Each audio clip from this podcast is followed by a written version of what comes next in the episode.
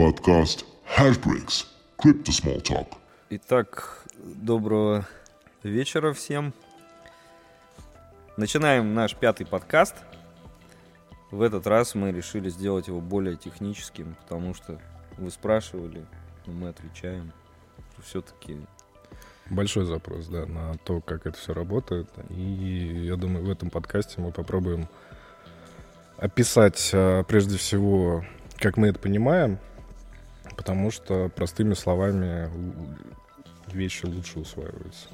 Но также предложим вам изучить исходные материалы, если вам будет интересно. Я думаю, там тоже Да, кстати, много для себя подчеркнуть. будут ссылки, я думаю. Можно сделать ссылки, да? Ну, первая ссылка прочитать white paper биткоина. М, да, кстати. Самая основная, собственно. Там вся суть раскрыта. Да, отлично, хорошо. В принципе, сегодня, наверное, и для тех, кто что-то слышал о битке, и для тех, кто ничего не слышал, будет интересно как-то.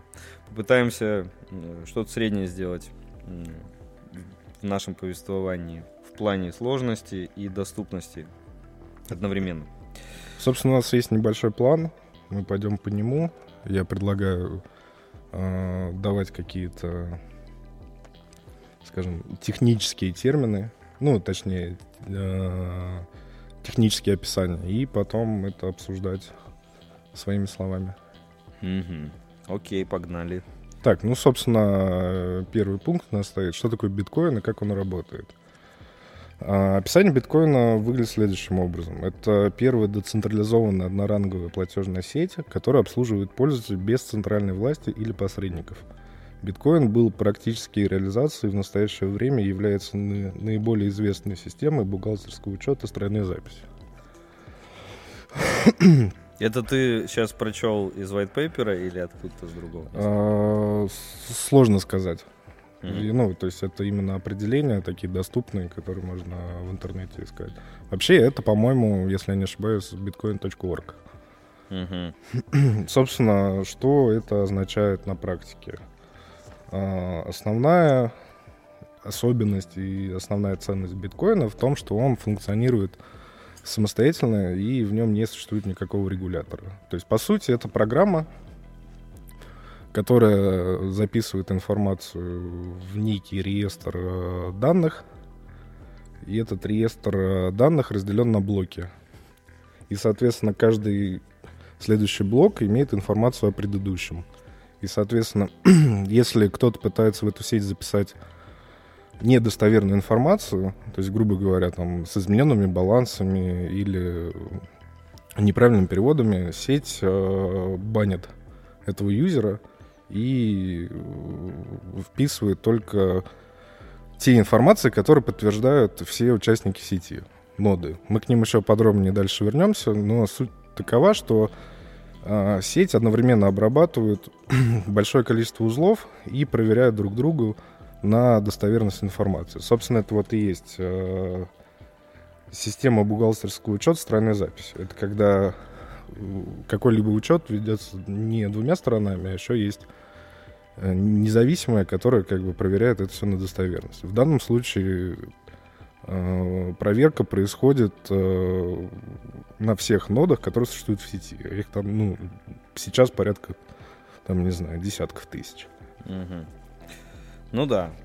А, вот, в принципе, знаешь, э, мы уже как-то затрагивали этот вопрос. Э, Самое лучшее определение биткоина дано просто в названии white paper, который у него есть. То есть э, по-английски это звучит как peer-to-peer electronic cash system.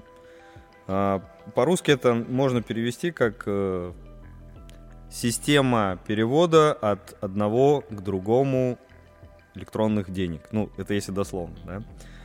То есть, ну, в принципе, да, ты правильно сказал, что это некая система.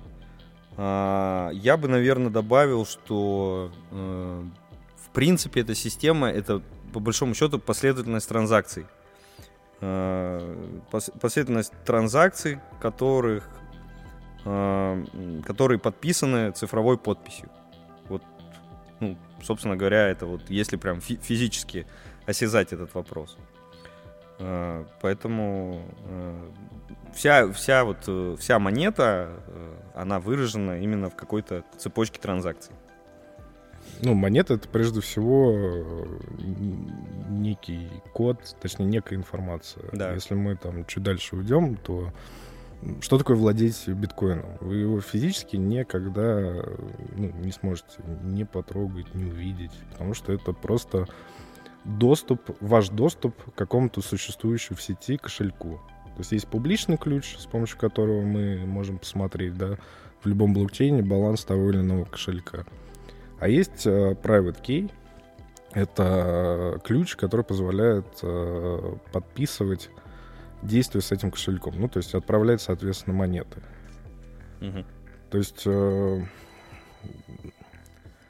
если делать какую-то, ну, не аналогию, а просто описать весь этот процесс, то не существует, ну, точнее, вы не можете владеть биткоинами. Вы можете владеть адресом, на котором э, лежит какое-то количество информации, то есть монет, и сеть считает, что э, точнее, сеть с этим согласна, что на этом кошельке есть определенное количество информации, и у вас есть доступ к этому кошельку. Вот мне кажется, важно вот это вот понимать, что это какое-то не физическое обладание, это именно информационный доступ. Мгм. Да, окей. И вот я еще хотел бы, ты тоже поднял этот вопрос, что есть э, бухгалтерские записи с централизованным хранением, да? Мгм.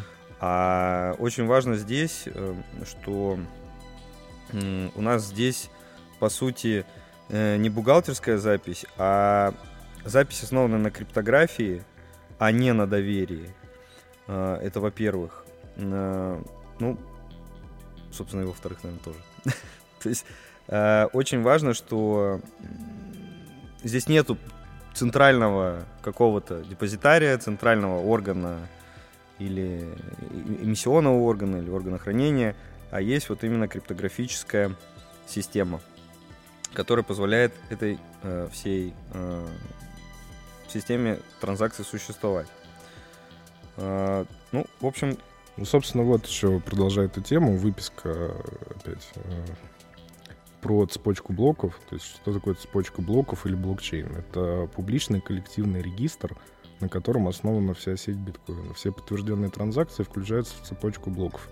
На основе этой информации биткоины, биткоин-кошельки могут э, рассчитывать остаток вашего баланса и проверить, что в новых э, транзакциях биткоина действительно тратятся их владельцами. Целостность и хронологический порядок цепочки блоков основаны на надежной криптографии.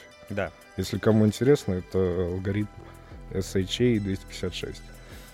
супер. Э, давай, ладно, немножко, может, мы затянули с определением. Э, Ну, мы чуть дальше уже уходим, Да. мне кажется. Вот давай по порядку. Хорошо, определение дали. А, дальше, как работает эта штука вообще? Ну, соответственно, продолжить я хотел определением транзакции, что это вот э, Транзакция — это передача средств между биткоин-кошельками. Информация, в которой включается в цепочку, в цепочку блоков. А биткоин-кошельки содержат конфиденциальную информацию, называемую секретным ключом, собственно, о чем я говорил ранее, который используется, чтобы подписывать транзакции, обеспечивая математическое доказательство того, что транзакция действительно одобрена владельцем кошелька. Эта подпись также превращает изменения, э, так, э, предотвращает изменение транзакции после того, как она была передана в сеть. Все транзакции транслируются между пользователями и начинают подтверждаться сетью, как правило, в течение 10 минут при помощи процесса, называемого майнингом. Сейчас потихонечку к этому тоже. Мгм. Ну, понятно, ладно. Теперь простыми словами, да, Да, как, как он попро- работает. Попроще, да. У нас существует э, три основных участника сети. Это юзер, Так. собственно, владелец э, кошельков. Это нода, э, то есть это информационный реестр, в котором э, хранится все эти записи. И майнеры. Майнеры обрабатывают транзакции, они берут их из мемпула. Мемпул — это некая среда, в котором находятся заявки э, на перевод. Ну, то есть я вот, допустим, хочу кому-нибудь отправить. Прежде всего, моя транзакция попадает в мемпул, и если у меня там стоит достаточно комиссия, интересная майнеру, он ее забирает и включает в следующий блок. Вот, если там супер просто описывать. И, соответственно, между, всем, между тремя этими участниками постоянно происходит обмен информацией. Юзер делает запрос на перевод, майнер обрабатывает, подтверждает и записывает блок. А этот блок проверяет, соответственно, нода. Ну, каждая нода в сети. То есть, как я говорил раньше, там порядка сейчас ну, десятков тысяч их. Окей, хорошо. А, вот смотри, э, вопрос следующий. То есть, э, хорошо, у нас есть куча транзакций, да, э, которые, как ты сказал, в этом мемпуле находятся. Мемпул mm-hmm. это такой некий э, бассейн, куда все сваливают свои э, транзакции. Да, да? Да. А кто, э, кто следит, если у нас нет центрального вообще вот такого органа э, супервизии здесь, кто следит за тем, чтобы, например, у нас э, один и тот же чел не отправил другому там дважды одну и ту же монету. Ну вот я взял и сделал, например, в этот мемпул закинул там две или три транзакции по одному биткоину, при этом у меня всего один биткоин на счету. И кто тогда проверит, что у меня он был один? Если я, например, каждому отправил по одному битку, угу. при этом у меня всего, всего один биткоин на счету. Ну, это... Кто меня остановит? Майнер. А как он проверит, что у меня всего один биткоин? Ну, там защита от двойных трат существует. Угу. То есть они, э, расшифровывая криптографию перевода, они как бы там существует механизм, который не дает это сделать. Ну да, э, э, все так. Смотри, я вот как раз э, немножко здесь сейчас про двойные траты mm-hmm. хотел бы сказать, что, что как, как происходит вот этот вот механизм контроля двойной траты. То есть первая транзакция, которая мною отправлена, mm-hmm. Она же является и истинной.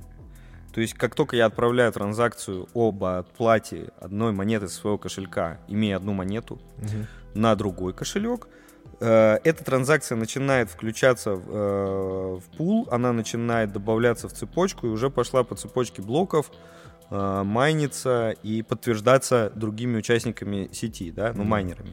И остатка у тебя уже нет. Да, и остатка у меня нет. И тут же я накидываю вторую транзакцию, например, э, об оплате этой же одной монеты другому участнику. Угу. При этом у меня уже нет монеты.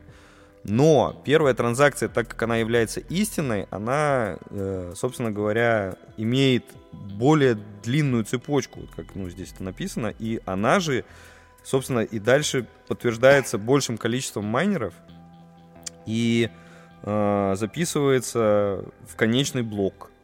Ну, то есть вот, вот, вот как э, объясняет там э, двойной траты, э, решение проблемы двойной траты вот э, white paper биткоина. Не, ну, э, ты имеешь в виду, что твои транзакции попали в разные блоки.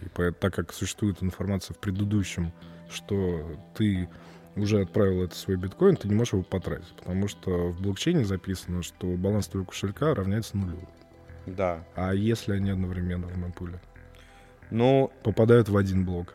А в один блок они, я так понимаю, не могут попасть.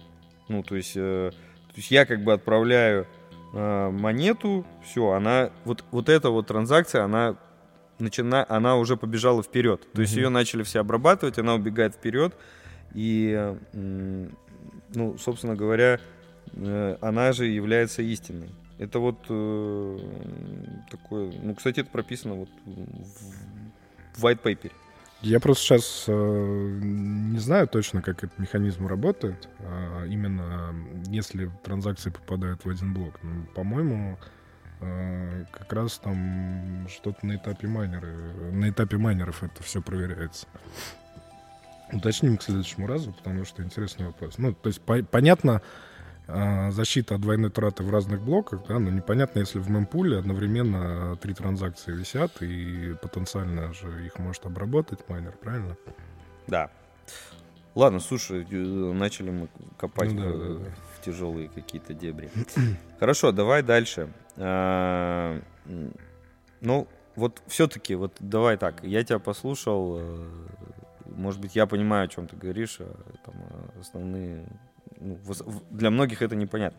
То есть, а что такое блок? Э, почему он вообще здесь у нас существует? Вот я отправил тебе биткоин, да? зачем мне нужен какой-то блок? Вот я отправил, запишите, пожалуйста, эту транзакцию. В чем проблема? Блок э, это некий объем информации, который, э, грубо говоря, встроивший в сеть там, на два блока назад, уже не может быть изменен. Мгм. И, соответственно, вся информация, которая находится в нем, считается истинной, потому что ее невозможно изменить. И поэтому, а, когда твоя транзакция записана в блок, она считается валидной. Мгм. Потому что все участники сети согласны с тем, что информация, которая есть в блоке, она неоспорима. Вот и все. А если это будет записано в, ну, я не знаю, в любом другом документе, где у нас гарантия того, что информация в нем не будет меняться. Ну, Соответственно, если какой-то из участников сети пытается встроить в блок а, с информацией, которая не совпадает с предыдущими, этот участник автоматически банится Мгм. сетью. Ну, окей, хорошо. А, то есть вот мы сделали кучу транзакций, записали это в блок, Да. а, и я так понимаю, что у этого блока есть какие-то признаки, которые вот остались как э, параметры этого блока, да? Соответственно, м, я так понимаю, что каждый блок, э, он создается раз в 10 минут Да. в сети блокчейн. Ну, в идеале создается он по-разному, но в протоколе прописано, что да, Что каждые должен 10 10 минут. А, вот мы закрыли один блок, записали там кучу транзакций, да? Мгм. Один человек отправил второму, второй третьему, третий двадцать шестому, двадцать шестой седьмому и так далее. Вот записали мы там. все, закрыли блок. Мы что, сразу открываем следующий блок транзакций? Ну да. И в этом блоке мы, собственно говоря, следующие все их взаимоотношения прописываем. Да, да, да. И- Информацию о предыдущем блоке, естественно. Хорошо. И у нас, э, правильно я понимаю, что предыдущий блок, он всегда является базисом для э, Следующего. следующего. Да. А как это происходит? То есть вот, э, вот мы сделали блок А, дальше мы сделали блок Б, но нам, чтобы блок Б закрыть, нужно как-то сделать ссылку на блок А, правильно? Мгм. Это как делается? Ну, технически я, к сожалению, не могу описать, потому что я не программист. Но Мгм. в целом, я так понимаю, там существует хэш какой-то, ну, такой сжатый, по которому, собственно, ноды проверяют э, достоверность информации следующего блока. Мгм. Ну, то есть э, хэш это такая упрощенная запись, да? Ну да, да. э, цифровая, э, на основе которой проверяется предыдущий блок, и что он валидный, и, собственно, следующий блок строится на основе предыдущего. Мгм. То есть без предыдущего мы не можем следующий построить, Нет. не найдя хэш. Не, мы можем построить э, предыдущий... Если предыдущего еще не существует, Мгм. понимаешь, да? То Да. есть если блок еще не встроен какой, допустим, э, то тот, который создастся блок раньше, он встраивается в в сеть первым. Хорошо. Ладно, у нас э, везде описано, что биткоин, он э, работает на алгоритме Proof of Work, Да. то есть доказательство работы. Да. А еще есть у нас алгоритм Proof of Stake, это доказательство владения. да? И, собственно говоря, мы вот этот Proof of Work, э, эксплуатируя алгоритм, мы его эксплуатируем как? То есть у нас есть э, вычислительные мощности, которые, собственно говоря, перебирают э, разные комбинации, насколько я понимаю, вычисляют эти хэши блоков, чтобы один блок подогнать к другому. Правильно? Ну, грубо говоря, блокчейн э, дает задачи майнерам, которые они должны решить. Соответственно, э, первый компьютер, ну, то есть сейчас это пул, э, кто находит решение к этому блоку, имеет право, соответственно, встроить в него транзакции. Так. И после этого э, это, этот блок добавляется в блокчейн. Мгм.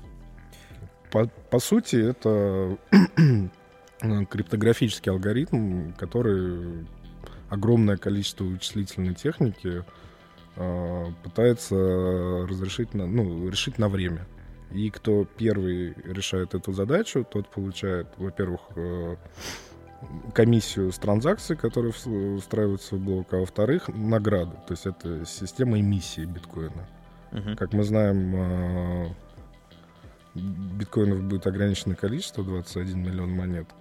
И, собственно, выпуск этих момен- ну, монет реализуется как раз с помощью майнеров и их награды. То есть каждый найденный блок, каждый новый блок, который встраивается в блокчейн, он предполагает собой награду. То есть если раньше это было там 50 э, биткоинов за блок, сейчас э, награда составляет 6,25 биткоина. Это уже другой механизм,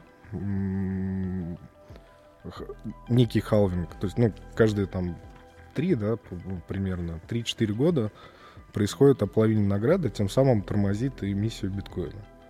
4. Ну да. Окей, хорошо. А, хорошо, давай дальше. Тогда получается, что биткоин построен на алгоритме Proof of Work, а почему не на Proof of Stake? Ну, это надо спрашивать у Сатоши Накамото. Ты вот э, читал недавно white paper, там он объяснял, почему именно этот алгоритм использует? Нет. Не объяснял. Ну, концепция Proof of Stake — это...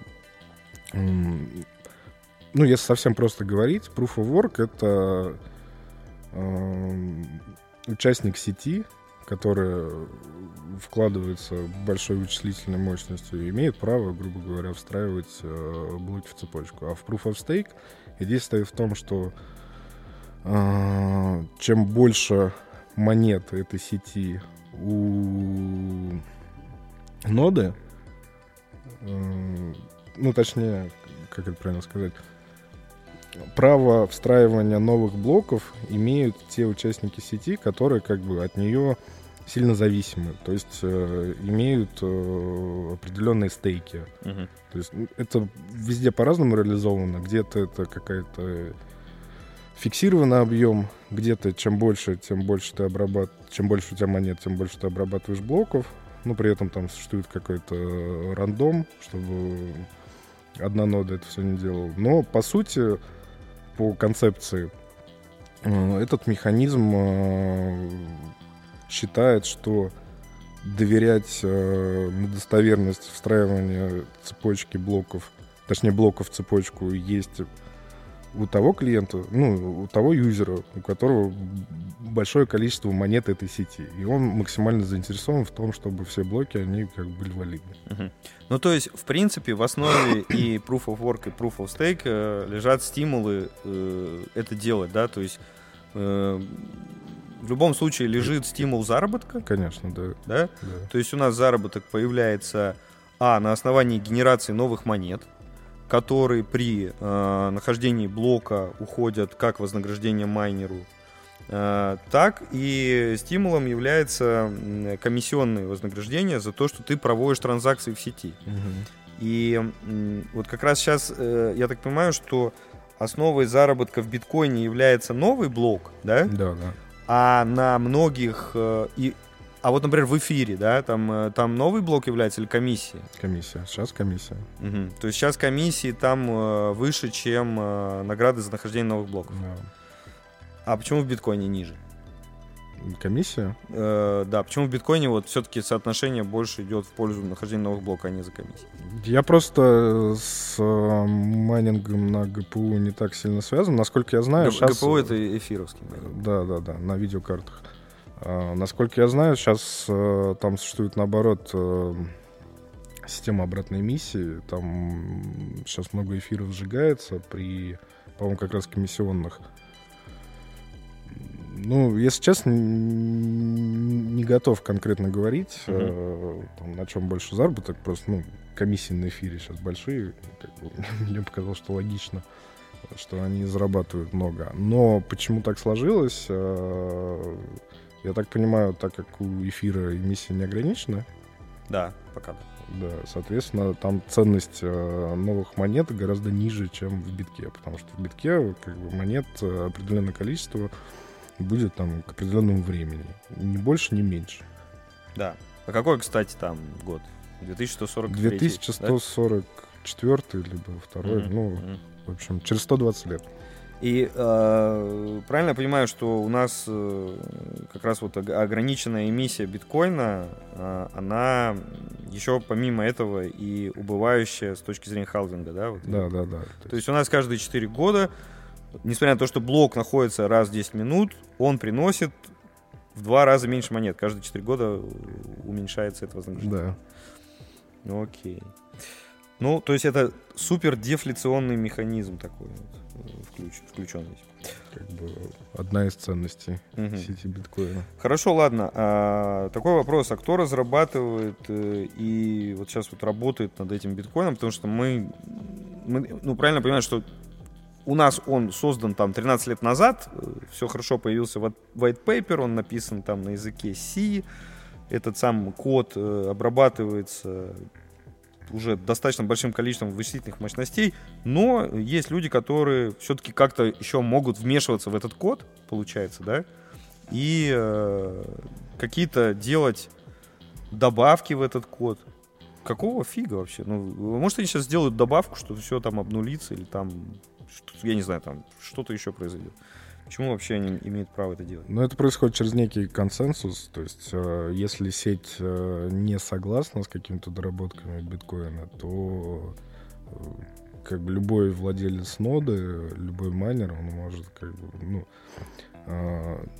не продолжать обслуживать и работать с этой сетью. Здесь, прежде чем рассуждать об этом, важно понять, что существует такое понятие, как форк. Ну, вилка по-английски. А, Это означает, что на каком-то блоке а, сеть может пойти по новому пути. В принципе, любой человек, там, я, ну или кто угодно, может себе скачать э, ноду Bitcoin Core, добавить туда какие-то свои изменения и э, начать майнить там свои блоки, да, отдельно от основной сети. Так. Вопрос поддержки. Соответственно, чтобы э, у сети была поддержка, нужно большое количество нод, которые продолжают э, встраивать блоки, как по их мнению, валидной сети, и, соответственно, майнеры, которые будут тоже там своим, своими деньгами, своим кошельком вкладываться в производство блоков старой или новой сети. Вот, собственно, держа это в голове, мы должны понимать, что любое изменение, которое происходит в биткоине, оно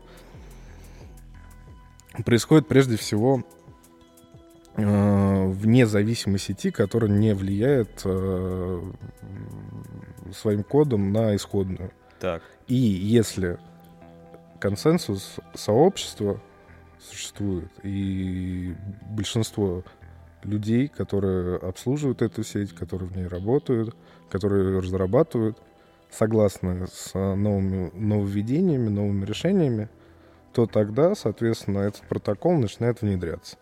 Ну хорошо, вот, например, э, я являюсь крупным майнером, там, предположим, у меня есть очень много вычислительных мощностей, я не согласен с какой-то вилкой, которая вот сейчас вот э, начинает внедряться. Что я должен сделать? Выключить свои мощности или что? Нет, ты э, должен майнить старую вилку. А как мне выбрать? Я могу выбрать технически, какую вилку я майню? Да. Это прямо позволяет делать... Ты даже на пуле, мы знаем, как бы есть несколько, популя- да? несколько популярных форков, э, Мгм. такие как бывший биткоин кэш, не помню, как он сейчас Называется, Satoshi Vision и так далее. Ну, то есть форков биткоина, которые имеют все равно какую-то массу на рынке, их достаточно. И никто не мешает тебе поддерживать эту сеть. Вопрос в том, так как э, большинство считает их невалидной, ну, не оригинальной сетью и не имеющей такой ценности э, в мире, э, то, скорее всего, ты просто как майнер э, ну, бу- будешь наказан кошельком. Мгм. Потому Деньгами. что ликвидность э, гораздо меньше у этих монет, спрос на них, цена и так, так далее и тому подобное. Ну окей, окей, хорошо. А такой вопрос. Вот э, получается, что я майню в пуле. Мгм. Э, Отлично, я присоединяюсь к какому-то пулу. Я так понимаю, в основном это сегодня китайские пулы, да? Да. А, и мой пул э, находит этот блок новый, да, Мгм. э, и распределяет на всех майнеров. Мгм. А майнеры из другого пула, они тоже получают вознаграждение за майнинг? Получается своего блока. А если только мой пул находит блоки, а пулы конкуренты не находят блоки, то Мгм. получается, что только я получаю вознаграждение? Ну, в теории да, но существует э, механизм э, рандомизации. Э, на пулах она называется удачей. Мгм. соответственно, который распределяет э, э, вероятность э, подбора блока у разных участников сети. Я Так. сейчас с, тех- с технической точки зрения э, не смогу объяснить, как он работает, но в сети существует такой Ну, механизм, то есть который не процесс. дает да, э, одному тому же участнику получать постоянно блок. Хорошо, э, отлично. Ладно, давай немножко про практику. Вот э, биткоины у нас хранятся на кошельках, правильно? Да. А что такое кошелек? Э, Это вот- Ну, кошелек, как мы уже ранее говорили о том, что это публичный ключ, грубо говоря, адрес, и приватный ключ — это цифровая подпись, которая дает э, доступ к трате биткоинов на этом кошельке. так. Собственно, я так понимаю, ты хочешь подвести к тому, чем отличаются холодные хранилища от э, горячего кошелька, правильно? Ну, давай, да, давай так. Ну, это просто важный вопрос, и не все это понимают, поэтому в любом случае его стоит проговорить. А, Смотрите, холодный кошелек — это когда у вас есть э, доступ к приватному ключу, когда э, физически он находится, грубо говоря, на вашем устройстве, и ни у кого нету к нему доступа. Он есть только у вас, там через какой-то софт или софт плюс хард. А горячий кошелек — это самый яркий пример, это биржа. То есть биржа, у биржи свой холодный кошелек, на котором она держит э, деньги всех своих пользователей, и какая-то система учета по аккаунтам, да. То есть, грубо говоря, загоняя деньги себе на Binance, Huobi, там, любую биржу, по сути, вы ими не владеете. То есть, э, естественно, любой э, провайдер горячих, горячих кошельков утверждает, что в любую минуту готов распорядиться э, деньгами, которые привязаны к вашему аккаунту, как ему угодно. Но мы знаем много примеров биржевых, прежде всего, это MTGOX, VEX, BTCE, бывший, когда там в одном случае просто кто-то хакнул биржу, увел все свои средства, в другом случае какие-то проблемы с регулятором возникли у- биржи, и деньги, ой, и юзеры просто теряли свои деньги. Мгм. А когда у вас холодный кошелек, то есть у вас есть э, private key э, к своим средствам, то никто не может э, распорядиться вашим балансом. Ну, окей, хорошо, смотри. То есть, э, правильно понимаю, что горячий кошелек это история, как- которая вот просто неосязаемая. Это телефон, по сути, да, сегодня, или компьютер в браузере. Я захожу, и там у меня, например, горячий кошелек, да?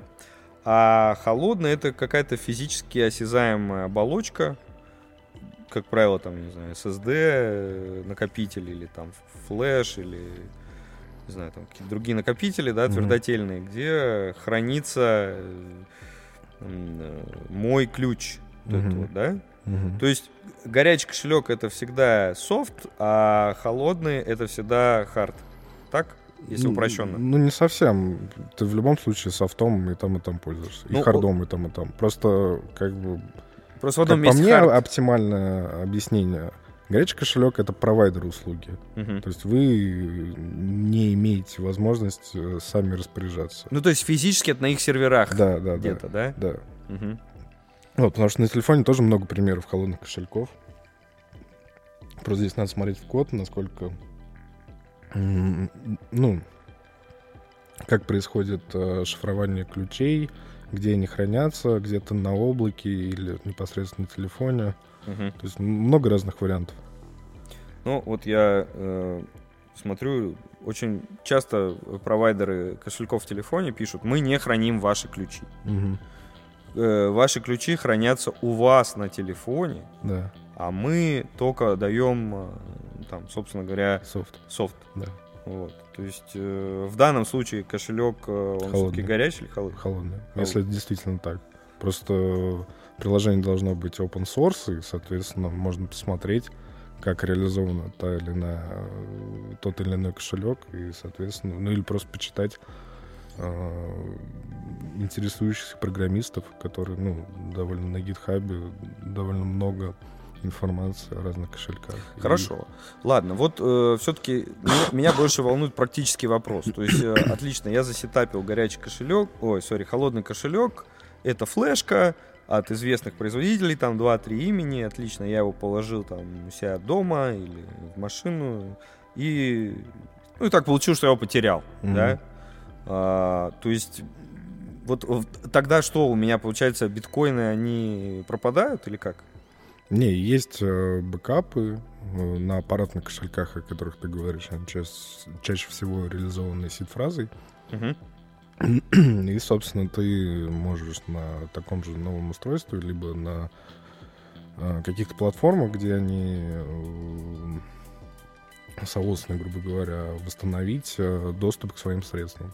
Хорошо. Если мы говорим про Bitcoin Core, да, ну, то есть основной софт биткоина, официальный, если хотите, то там куча разных способов. То есть, ну, просто файл резервной копии, который ты можешь хранить там на флешке, в сейфе, э, скачиваешь себе новую программу, вставляешь эту флешку, э, файл .wallet просто переносишь в папку с э, программой, и все, и, пожалуйста, баланс, ну, то есть доступ к твоему кошельку восстановлен. Ну, то есть, э, грубо говоря, потеря э, кошелька физически холодного не влечет э, потерю биткоинов, если их только оттуда не спишут. Если есть бэкап. Да. И, соответственно, если злоумышленники, ну или там, ну, кто-то нашел, да, флешку, mm-hmm. он, не знает там ни доступа, ни, mm-hmm. ни ключевых фраз, он, он не сможет получить, правильно я понимаю, доступ к, это, к, к моим биткоинам там. Если защита реализована, то не сможет. Mm-hmm. Если защита не реализована... Ну, ну то есть паспорт любой, хотя бы простейший. Да, да, да, то, естественно, это все будет очень просто. Окей, ну то есть это хорошая новость, потому что если мы теряем флешку, то мы можем это восстановить. Да. Но важно как бы соблюдать все меры предосторожности, соответственно, обязательно э, недоступность э, к внешнему устройству, потом защита непосредственно программы, это пароль, пин, что угодно, и бэкап, с помощью которого вы можете установить доступ э, к своим средствам. Если мы говорим про аппаратные кошельки, в них уже там много функций по защите реализовано. Грубо говоря, это упрощает э, работу и оптимизирует безопасность, потому что, ну, чтобы работать безопасно с Bitcoin Core, нужно иметь ну, какой, какие-то элементарные, но понимание работы с компьютером. Аппаратный кошелек это просто там более удобное решение.